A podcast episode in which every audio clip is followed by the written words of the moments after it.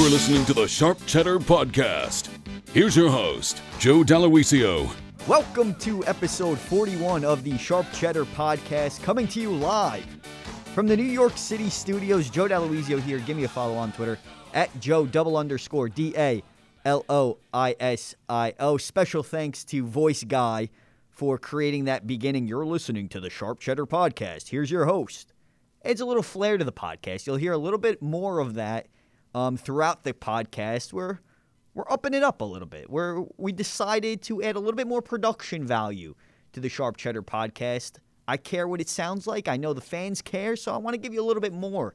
So be on the lookout for a little bit more production when it comes to the Sharp Cheddar Podcast, coming very, very soon. Week two of the NFL season officially underway. It kicked off Thursday night. The Bengals versus the Browns. 35-30. Big win for the Browns. Both the teams starting off 0-2. Baker Mayfield slinging the ball all over the field. Looking like actually a decent quarterback.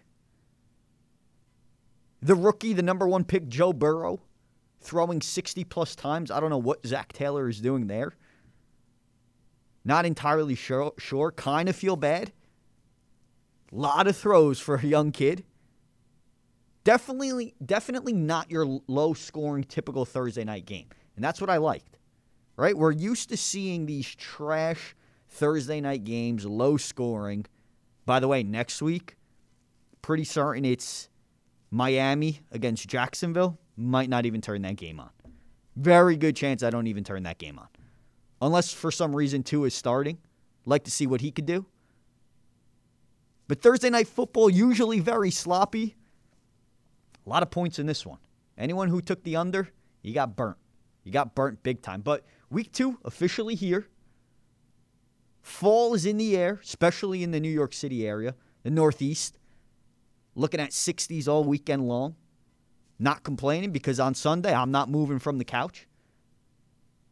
The minute football starts to the minute football ends, my butt is indented into the sofa. It's embarrassing. I feel like a slob.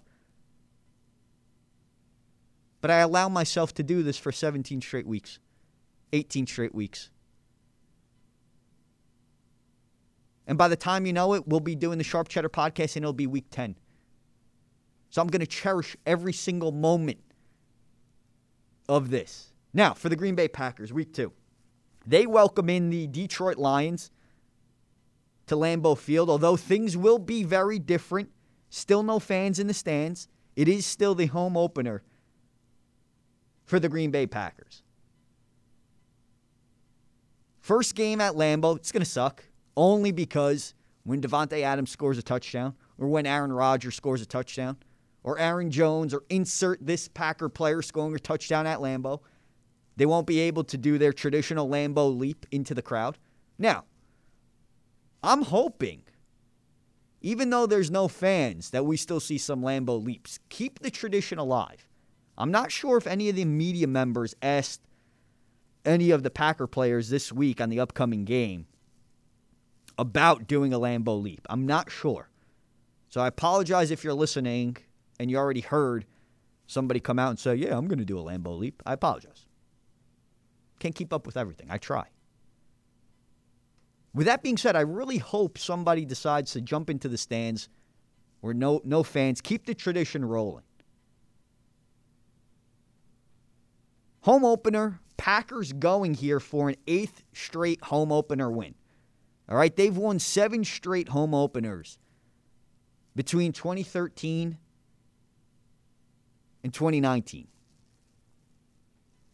Another divisional rival, another challenge for Matt LaFleur, who's been absolutely astonishing, has dominated the division since taking over as head coach of the Green Bay Packers. 7-0 if you count that win against the Vikings.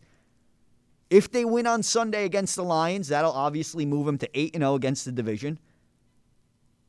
The current record set by first-year head coaches or new head coach is 12 straight.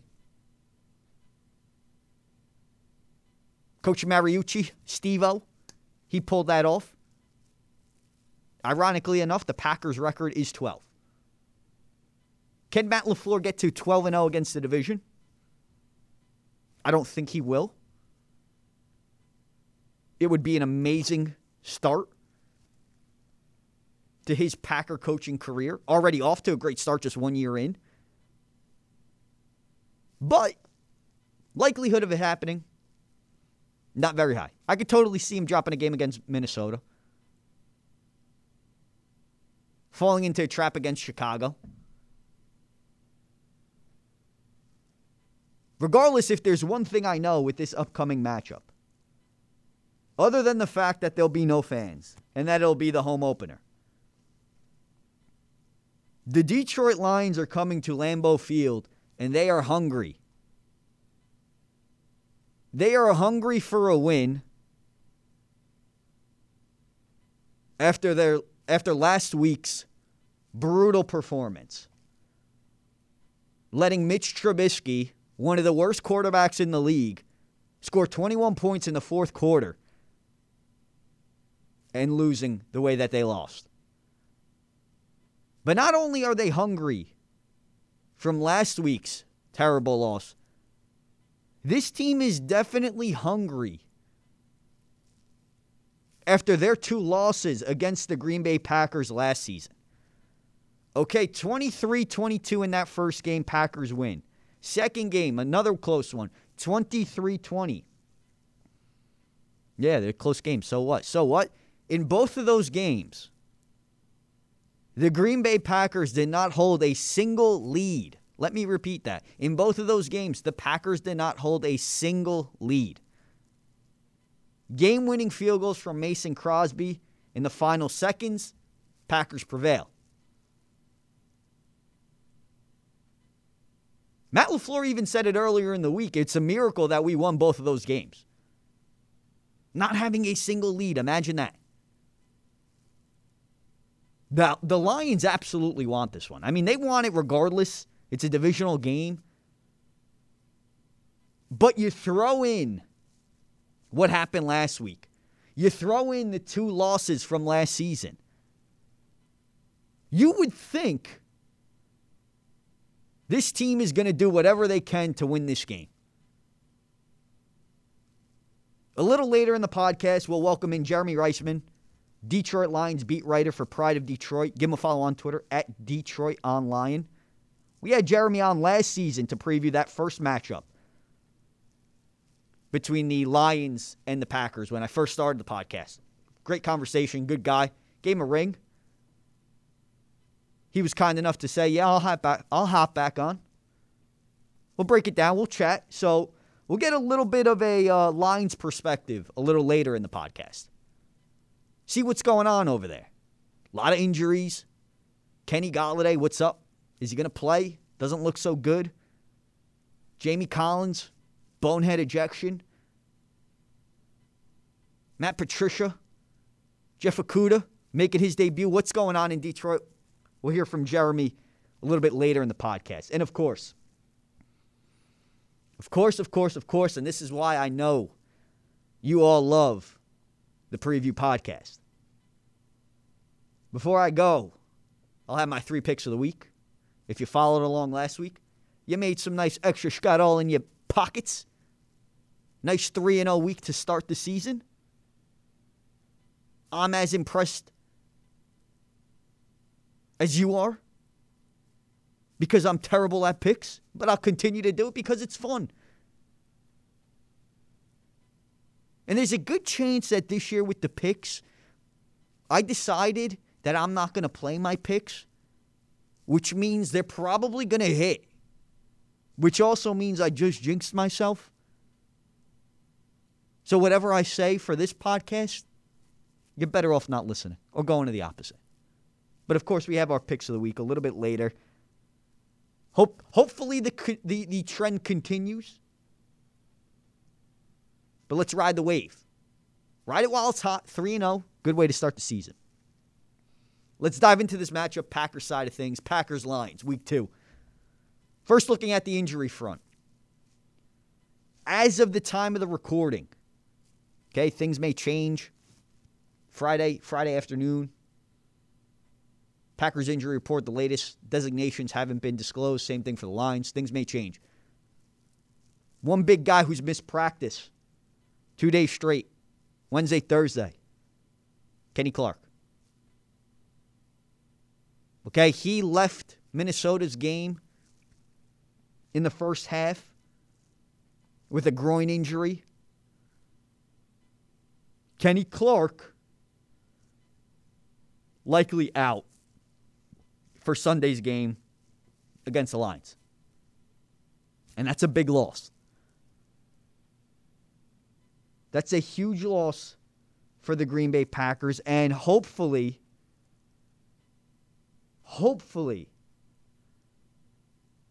it's not an extended period of time. Because as of right now, the Packers can't afford to be without Kenny Clark. We saw a lot of deficiencies in that defense in week one against the Vikings. Another guy who is out on Thursday, Packers rookie tight end Josiah DeGuara. He's dealing with the shin injury. He had a great debut. Played 24 snaps in his debut. Did a lot of little things. Great blocking. Few targets. I believe one or two receptions. All over the field. You could really tell why Matt LaFleur wanted a guy like this in his offense. And he fits. He fits the scheme extremely well. I scoffed at the pick come draft time. That's why I'm behind the mic and not on the sideline, though. I'm going to trust what the head coach says. I'm going to trust what he knows, what he's doing. And I'll pretend like I know what I'm doing and saying, and I'll break it all down. EQ. Out again on Thursday. He was inactive week one. Here's a guy that you heard a lot about in training camp in terms of the wide receivers. A position group that was talked about a lot. That you were hoping that once he gets on the field, he could make an impact. He could be a difference maker for Aaron Rodgers for this offense. But if you get the production from Allen Lazard and from MVS, if we could build some consistency here with those two wide receivers, EQ not being out there, not so bad. Love to see what the Packers actually have in this guy, because we still haven't seen it.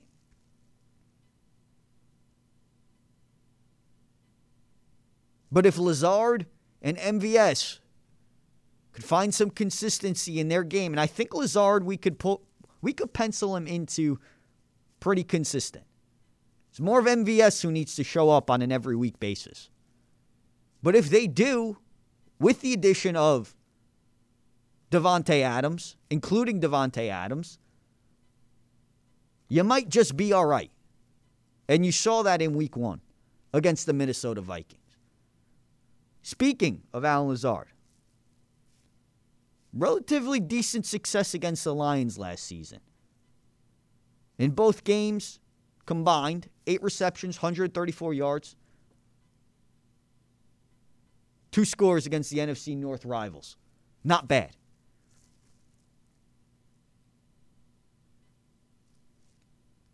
Not bad at all. And we'll talk about in just a few moments why these guys, why Aaron Rodgers, why they could also be primed for a very good game, another back-to-back offensive spectacular performance.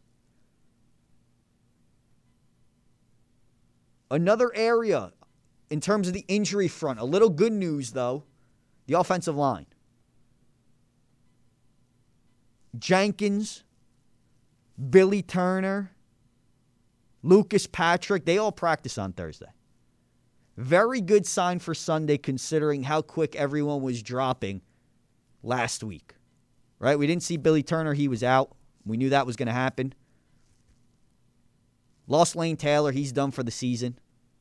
Knee surgery. You saw a little bit of John Runyon Jr. You know what you have. You may know what you have in him. Lot more positives, not many negatives at all from that front. So if you have to shift people around, the Packers have the depth right now to do it. But if these guys start going down, they're going to have to start bringing guys in. It's just not going to happen. Won't make it through the season. There's only so much piecing you could do. When I look at this game, I have a few keys to victory that I think are pretty evident here. Number one is Aaron Rodgers attacking the Lions' weak secondary.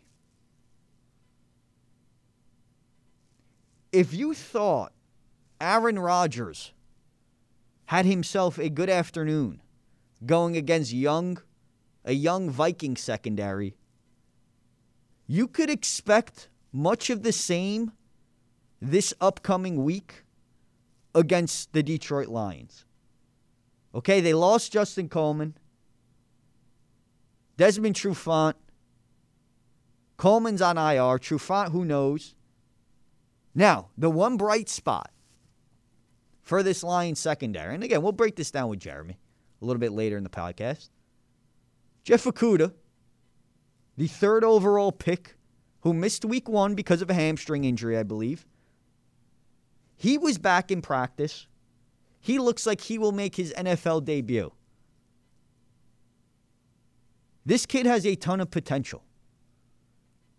He has yet to go against an opposing wide receiver. He is likely to have to deal with Davante Adams, game number one, coming off a hamstring injury. Not coming off, still dealing with it. You get one of those injuries, you're dealing with it all season long, let's be honest. I don't think it's going to be very easy for the rookie. This is a Davante Adams who just is coming off 14 receptions. And the combination of him and Aaron Rodgers completely abused the Viking secondary. If Mitch Trubisky, and again, I'm sorry, I can't help but bash Mitch Trubisky. I just think he's a terrible quarterback. But if Mitch Trubisky could do what he did to that Lions secondary, my God, I am nervous for what Aaron Rodgers could do. And maybe this is me hyping them up way too much. Maybe this is me being a little bit too much of a fanboy, which you never really hear on this podcast. But I truthfully can't point out many flaws from that Packers offense in week one. And especially after watching Rodgers play. The subtle changes that he has made in his mechanics. You could tell. It made a huge difference on every single one of his throws in week one. And all I'm saying is if a terrible quarterback could do it, a future Hall of Famer should have no problem doing it. More importantly, should have no problem doing it throughout the entire game. And that's what I really hope happens in this Week 2 matchup against the Lions. I hope Matt LaFleur is aggressive. And I hope he keeps attacking. He keeps attacking and he keeps going after it. Because I'll tell you what, against the Vikings, there wasn't a single time when the Packers offense got the ball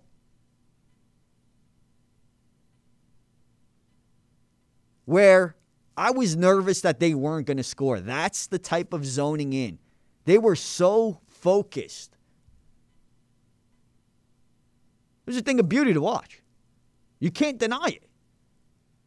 It was absolutely amazing to watch. And I think we could see another performance like that from Aaron Rodgers and company.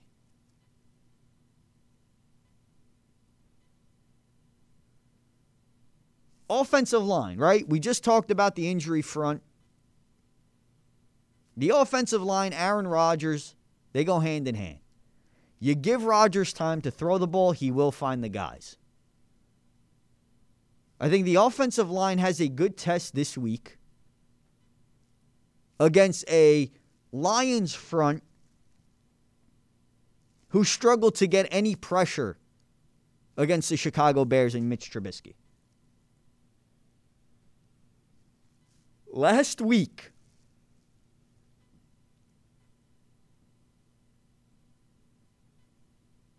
the Lions were only able to hit Mitch Trubisky 4 times. Sacked him once.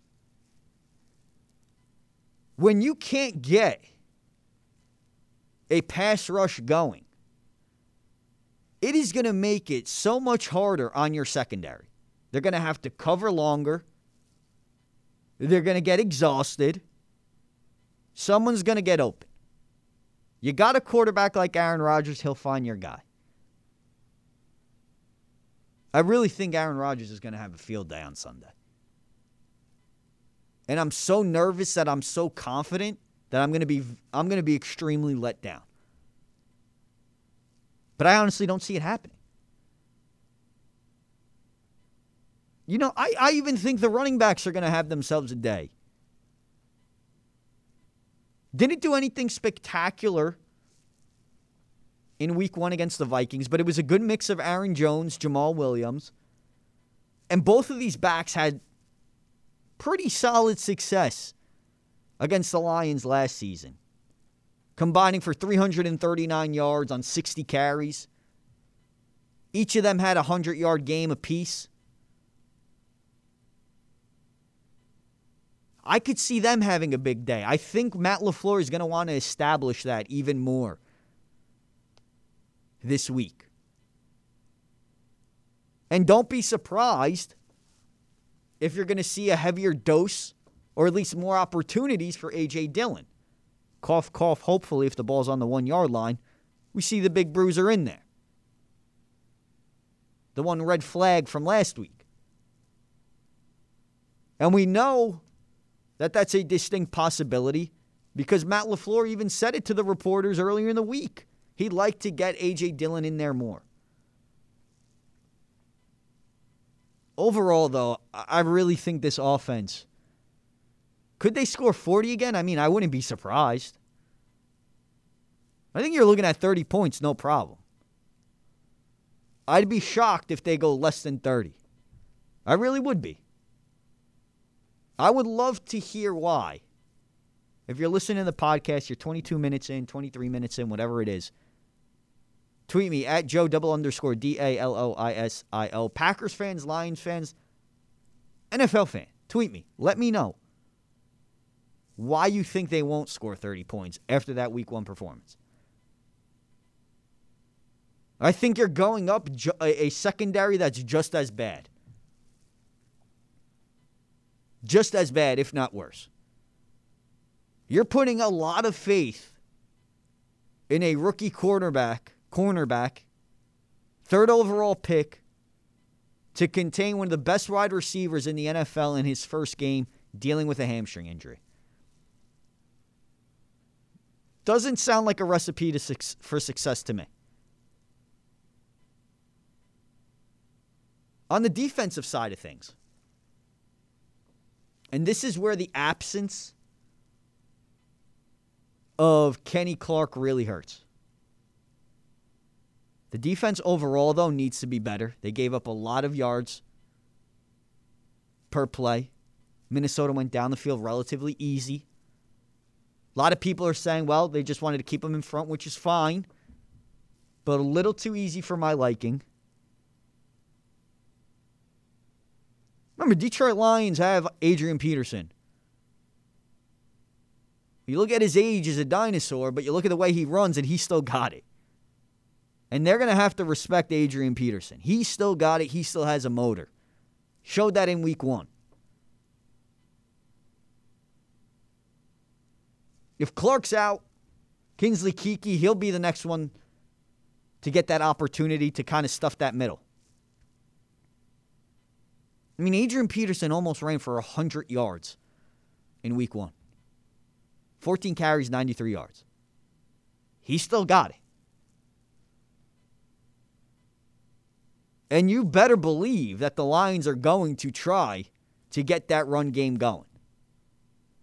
Establish that run game. Go for the play action. Open it up. Now, in terms of who's Matt Stafford throwing the ball to, well, not as many high-profile targets as he'd like. Packers secondary will likely not have to deal with Kenny Golladay. He's still banged up. He missed week one. Also with a hamstring injury. Before this unit, I'd love for the Packers to get after Stafford. Knock him around. I didn't think they had great success getting after Cousins in week one. Only 2 sacks. Jari Alexander, big safety. But there's a lot of things that I'm going to have my eye out when I'm watching this game. Can Chris Barnes, the undrafted rookie from UCLA, how will he perform? How will he do after catching the eyes of so many? Because I know the Lions circled him on defense when watching the film. Because he did a lot of great things in week one. Christian Kirksey, who led the team in tackles, can he continue to be healthy, stay on the field, and make an impact? Another guy that I'm going to be watching, Preston Smith. Last season, Zadarius and Preston Smith had a hell of a year. Zadarius getting on the sack board last week. Preston not getting on the board at all. Playing over 80% of the snaps. Obviously a starter for the Green Bay Packers. Did not record a single stat line, not a single tackle. Love to be able to see him, get him going. Rashawn Gary, another guy that you heard about all camp. 2 quarterback hits in week one. Pretty certain one of them led to the interception. Does he carry that momentum into week two? Overall, though, defensively stop the run. Force Matt Stafford to beat you with Danny Amendola, TJ Hawkinson. And offensively, attack the weak spots. Attack the secondary. And you could expect a guy, a veteran, a future Hall of Famer in Aaron Rodgers. He's going to know where to put his guys. He's going to understand how to exploit this defense. The same way that he did in week one against the Minnesota Vikings. All right, so you know where I stand here with the Green Bay Packers. I sprinkled in a little Lions information, but let's take a deeper dive into the Detroit Lions. Coming up next, Jeremy Reisman, Detroit Lions beat reporter for the Pride of Detroit. He will join me on the Sharp Cheddar Podcast and break down this Week 2 matchup. Go Pack, go! To the hotline we go. Let's learn more about the Detroit Lions and preview this Week 2 matchup between the Packers and the Detroit Lions. Let's welcome in Jeremy Reisman, Detroit Lions beat writer for Pride of Detroit. Give him a follow on Twitter at DetroitOnLion. Jeremy, thanks for joining me. Thanks for having me. All right, so let's start off with last week's fourth quarter collapse. All right, for the people that didn't watch the game as intently, as closely as you did, what the hell happened in that fourth quarter? Just about everything that could have gone wrong did end up going wrong. Obviously, the Lions gave up 3 passing touchdowns to Mitch Trubisky. It's a familiar story for a lot of Lions fans, but maybe the circumstances were a little different. The Lions lost their starting nickel cornerback. They lost their starting outside cornerback in the middle of that game. So they were basically relying on a bunch of second and third string guys to stop Mitchell Trubisky, and they couldn't. Meanwhile, the offense got a little conservative at the end, Matthew Stafford made a couple of big mistakes, including taking a sack that pushed them out of field goal range and throwing an interception. So when I say literally everything that could have gone wrong went wrong, it did. They also missed a field goal in there. So just basically everything kind of collapsed at the wrong time. And just like the season opener last year when they blew a 16-point lead to the Cardinals, they blew a 17-point lead to the Bears and had a really disappointing start to the season. And we'll touch on that secondary in just a few moments. But overall, you look at the Lions, dropping 13 of their last 14. What would you attribute this to? Is this a Matt Patricia thing? Is there one glaring part of this team that you would attribute that to? I guess I would probably, if I were to point in one thing, it would have to be the defense. And I guess that goes back to coaching too, since Matt Patricia is a defensive-minded coach. But their pass defense has really struggled basically since he's been in town. And you look at what Mitch Trubisky has been able to do to this team for the past 3 years is really the only thing you need to see. He's a quarterback that's struggled pretty much everywhere else he's gone. And it's been a marriage of a whole bunch of things, you know, coverage issues, lack of a pass rush. Just nothing seems to be working for them right now. And it's the main reason why they can't hold on to leads is because they can't stop the pass. They can't hold a lead when you can't stop an opposing quarterback, and it's really cost them a lot of games. They blew 7 fourth-quarter leads last year, already off to 1 this year, and I think that pass defense really has a lot to do with it. You know, it's really frustrating when you keep saying that Mitchell Trubisky is lighting this defense up, and then you go back to last season's matchup between the Packers and the Lions, where the Packers didn't hold a single lead but somehow figured out a way to squeak out a victory. You would think Aaron Rodgers would be able to find some sort of a routine and get the team going against that secondary. Yeah, it's kind of weird. I think the Lions kind of have a knack under Matt Patricia to play up to their competition. You know, they've played the Packers well, beaten them a couple times in the past couple of years. They beat the Patriots that one time in Sunday Night Football. But yeah, it's wild. Like they took the Chiefs to the edge last year as well. So there doesn't seem to necessarily be any rhyme or reason to it. It does kind of show that maybe what Matt Patricia is doing can work. It just we haven't seen the consistency from it. And even, you know, against the Bears in Week 1, they were fine after 2, maybe even 3 quarters. It's just that full game consistency that we don't see enough of in Detroit to really, I guess, believe in what Matt Patricia is doing here. You mentioned the secondary's banged up, pretty obvious there, but you did get some good news on the injury front that the 3rd overall pick in the draft, Jeff Okudah, likely good to go. He missed Week 1, also dealing with an injury. What do you think he could bring to this unit other than obviously, you know, a talent or depth in that sense, because you're already down to 2nd and 3rd string guys? Yeah, I mean, I think depth is probably the biggest thing he brings. Lions are really hurting on the outside there. But, you know, I guess we don't really know yet. I mean, I watched him in training camp, and the focus is there. I think the skill set is there. Just kind of need to put it all together and get the experience in. You never really know how a rookie cornerback is going to look like in his first game, and going against Aaron Rodgers and Davante Adams is not really a prime situation to be putting him to necessarily build his confidence. Then again, if he shows up well, and by all means, the guy is an extreme talent that should be a really good cornerback in this league. If he can show it right away, he's going to do a lot to build his own confidence and build a lot in the confidence Lions fans have in him. And I'm not saying he can't do it. It's just it's a very difficult position to be putting him in, especially considering the Lions play a lot of man coverage. To be going man against a guy like Davante Adams is not an easy task. But it'll be a good challenge for him. It'll be good for him to finally get some of that experience and to finally display some of his talents to the Lions fans that have been waiting. Definitely a good welcome to the NFL for the rookie corner. With that being said, all right, it wasn't all terrible in Week 1. What did you think worked really well? What did you see that impressed you? I think the running game. That's something that the Lions have really been working on for a really, really long time, since Barry Sanders. It's always been a work of progress. And it's kind of funny that a 35-year-old Adrian Peterson is the guy that came to save the town there.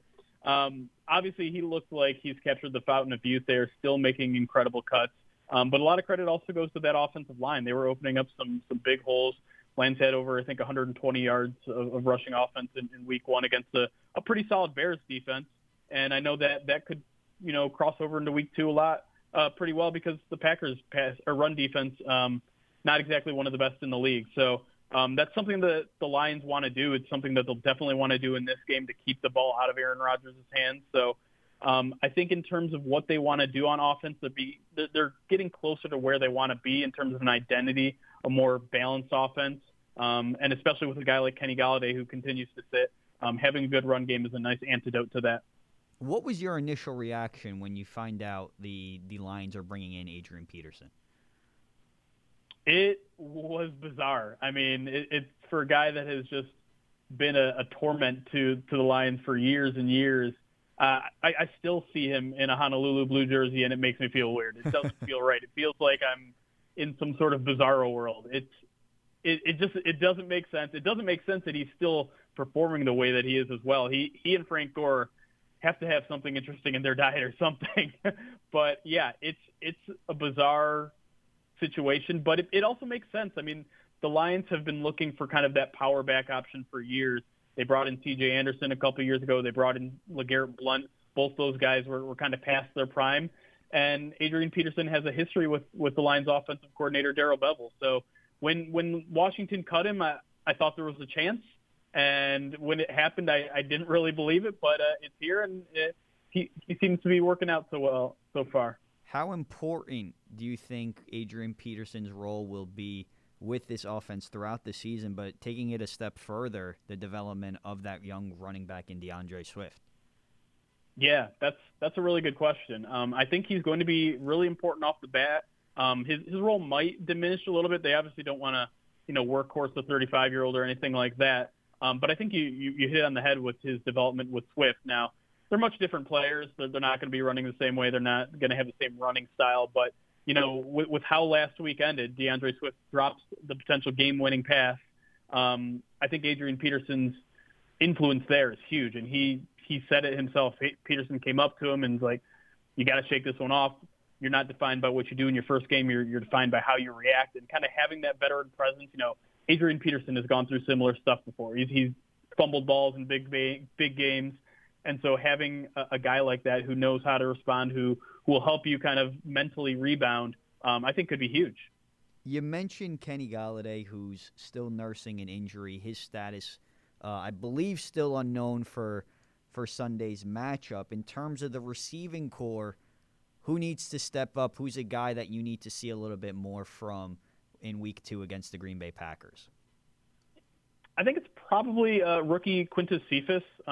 He got a lot of targets last game in Galladay's absence. I think he saw 10 passes thrown his way. I think he only caught 3 of them, though. So I think the Lions are going to want to see a little more consistency, efficiency out of him there. I know for a fact that him and Matthew Stafford have a good rapport. They work together in the offseason. So I think they're feeling each other out still a little bit, but he's a guy that clearly Stafford trusts, and if they can just kind of develop that chemistry a little bit better, I think the Lions will be okay. Their pass offense didn't struggle that much against the Bears last week. Another guy who you saw get involved a lot was tight end TJ Hawkinson in his second year. I think he continues to see a pretty big workload there. But in terms of improvements from week one, I think they'd like to see a little more efficiency out of that rookie in Quintus Cephus. Any specific player in week one that you were extremely disappointed with, and why? Probably Will Harris, second-year safety. It's kind of been an interesting situation because Tracy Walker is another young safety of theirs that has played really well through 2 years. He's a guy that a lot of people thought was one of the leaders on this defense, maybe even one of the best players on this defense, and Will Harris started in front of him in week one. Now, they both ended up getting like 80, 90% of the snaps because the Lions like to play three safeties all the time. But based on what I've seen in Will Harris, he doesn't necessarily deserve to be getting all those snaps yet. Still young, making a lot of rookie mistakes. And a lot of it is also just live reps for the defense, right? There's no preseason, so all the missed tackles, all the missed assignments, a lot of that stuff is just going to come with time this year. But I have to say, entering year two, I was hoping a little bit more for him in his debut, and eventually we may see it, but just kind of a rough debut for him. finish the sentence here. The Detroit Lions defeat the Green Bay Packers if they run the ball all day. Like I said, I think that's going to be the game plan, is just keep the ball on the ground, keep the ball away from Aaron Rodgers, keep him on the sidelines. And then when he is out there, you're probably going to have to pick off a pass or two, which is no easy task. But if they can control the clock and finish in the red zone, I think they're going to have a good chance. And like I said, I think the Packers are a little vulnerable there. They might be missing some key guys there on defense. So if the Lions can just play small ball, make it really slow, limit the possessions for each team, they're going to keep it close, and who knows what happens in the fourth quarter. Before I had you on, I was talking about a score prediction. I was thinking Green Bay could easily put up, anywhere between 30 and 35 points, just based on what you saw in Week 1, right? And you combine the weak secondary of the Lions. What's your score prediction? Do you think this one's going to be a little closer? I think it'll be a little bit closer, but I'm right there with you that I'm not entirely sure how I see this Lions defense stopping the Packers offense. Obviously, they came up guns blazing last week against the Vikings, and we all know what the Vikings defense has looked like for the past 5-6 years. So definitely a wake-up call for the Lions, who struggled defensively last week. But like I said, I think they're going to string out possessions, run a lot of clock. So I think we're just going to see long possessions from both teams, which means that it might be a little lower scoring than you think. I have it at Packers 24, Lions 20. But if the Lions can't get the running game going, then I'm right there with you. The Packers could probably hang a 40-burger on the Lions. Jeremy Reisman, Detroit Lions beat writer for Pride of Detroit. Give him a follow on Twitter at DetroitOnLion. Jeremy, enjoy the game, and as always, thanks for joining me. Thanks for having me. Go, Pack, go! Special thanks again to Jeremy Reisman, Detroit Lions beat writer for Pride of Detroit. Give him a follow on Twitter at DetroitOnLion. Gave us a lot of good information there about the Detroit Lions, all right? He voiced his concerns about that secondary. As I stated before, having Jeremy on, you're getting Jeff Okudah back. He's making his debut, but with that being said, not the easiest task, okay? You're nursing the hamstring injury. You're going up against Aaron Rodgers, and you're going to have to go up against one of the best wide receivers in the NFL in Davante Adams. It's not going to be easy for the rookie. A great welcome to the NFL. With that being said, I do agree with him on a couple points. The Lions are going to really have to try to establish the run game. And they have a really good opportunity of doing that. And if they could get that going and keep Aaron Rodgers on the sideline, it could be a long day. But they're going to have to score points. They can't sustain long drives and settle for field goals or no points, similar to what the Packers did early on against the Vikings. All things considered, though, I really think that this secondary is way too banged up. Way too banged up. If the Packers could get some good production from their defensive line, hold the Lions running backs, contain them,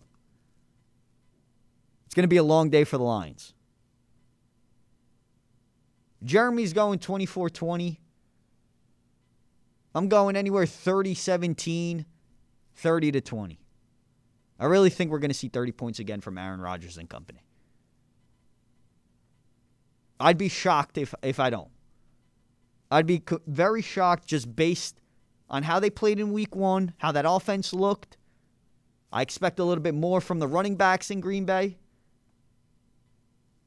Mix that together with the lack of depth, the injury for the secondary for the Lions. And you got yourself a hell of an offensive game once again for the Green Bay Packers. Starting off the year 2-0, two wins against the division for the Green Bay Packers would be crucial. Starting off with two wins against the division would be extremely helpful because it doesn't get easier for Green Bay. This beginning stretch is no walk in the park. Next week, against the Saints, the following week against the Falcons, an early bye week, which I can't stand. Love the bye week later in the year. You come back from the bye, you play the Tampa Bay Buccaneers, who I guarantee will not be the same Buccaneers team that we watched in week one. Texans and the Vikings again.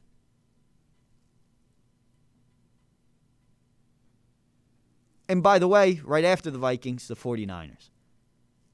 Every game is crucial. Every game is important. Got to win the easy ones. I'm not saying this is an easy one, but this is an easy one.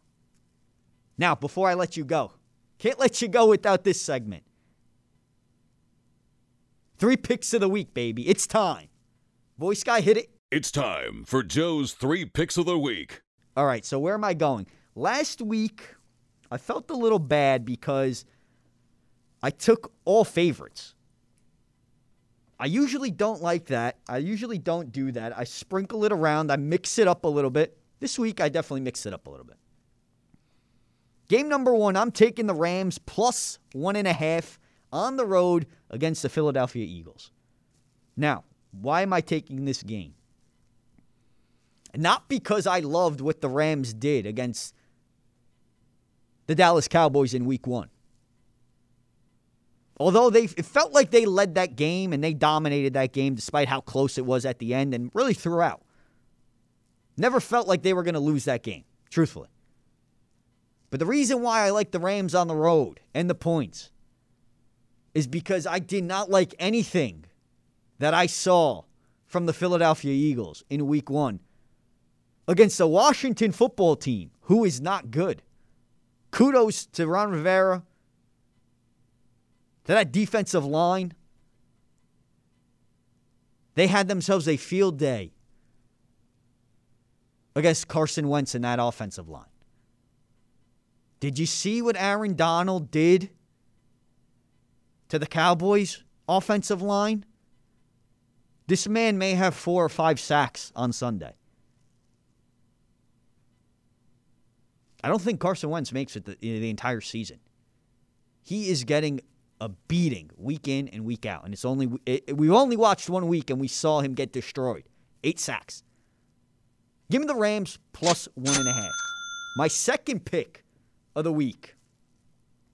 This one's my most risque, I think. Most dangerous pick. I am taking the Giants plus 5.5. on the road against the Chicago Bears. Now, this is not me picking against the Bears, picking against the division, no. Has nothing to do with that. The Bears should be an 0-1 team right now. We heard it from Jeremy. We've seen the highlights. You make stupid mistakes at crucial times. You find yourself losing. And that's exactly what the Lions did in week 1. I don't have enough confidence in me. Clearly, you heard it from Jeremy, too. Mitch Trubisky's not a good quarterback. Even though the Giants lost week 1 at home against the Steelers, it wasn't all that bad. I think you're going to have a very, very, very motivated Saquon Barkley this week. Former Giant legend Tiki Barber calls him out, saying he's not an every down back. Got to learn how to block if he wants to survive in this league. Not wrong. But I think that may have sparked something in Saquon Barkley. So I'm excited to watch him play after his very slow performance in week 1. By the way, the Bears, they just gave up almost 100 yards to Adrian Peterson. They may have themselves a very tough afternoon trying to contain Saquon Barkley and company. Give me the Giants plus 5.5. Here we go. We're staying on the road, but this time a road favorite, not a road dog. I've taken 2 road dogs. Give me the San Francisco 49ers minus 7 on the road against the New York Jets. 2 0-1 teams, 2 teams that did not look good week 1. But here's the difference. The San Francisco 49ers, they're a football team. The New York Jets, I don't know what they are. All I know is they're not good. And even if George Kittle were to be out, I still give the edge to the 49ers. The Jets have nothing. No weapons around Sam Darnold. Mediocre defense. I could easily see the Niners going into MetLife winning by 10-plus points. Cruising to victory. And the Niners need this. This is a team that was just in the Super Bowl. You can't start the season 0-2. If you start the season 0-2, you learn a lot about this Niners team. You learn a lot about Jimmy Garoppolo. 2 losses to the Arizona Cardinals and the New York Jets? Oh, no. You better believe that the 49ers are coming into town and ready to kick some ass and win by double digits in this one. So give me the 49ers -7 on the road. So my 3 picks, again, all brought to you by FanDuel.com. Check them out, FanDuel.com. Depending on when you listen to the podcast, those lines may have changed a little bit. So don't yell at me that you didn't get that game at 1.5, -7. I'm just letting you know from the day, the timing that I'm recording, these are the lines. Give me the Rams +1.5. The Giants +5.5. The 49ers -7 on the road. 3 road teams. Those are my picks of the week. Hoping to go 6-0. Nice back-to-back 3-0. Hell of a way to start the season. Hell of a way. Be nice to have a little bit extra green, extra scuttle in the pockets. Let's see how we do. That'll wrap up episode 41 of the Sharp Cheddar Podcast. Special thanks again, Jeremy Reisman, hopping on, talking Detroit football. Special thanks to you, the listeners. Always appreciate all of you listening to the podcast. Give me a follow on Twitter, at Joe_DALOISIO. We'll break it down. We'll be talking about the game. You know, I'm a tweeting machine when the Green Bay Packers are playing throughout the week, so come interact. If you haven't already subscribed to the podcast, what the hell are you waiting for? All right, you can find us on Apple, Stitcher, Spotify, SoundCloud, all those podcast platforms. Like it, subscribe, tell me what you hate about it. Tell me you hate me. I don't care. Just listen to the damn thing. Again, give me a follow on Twitter at Joe_DALOISIO. And as always, go Pack Go.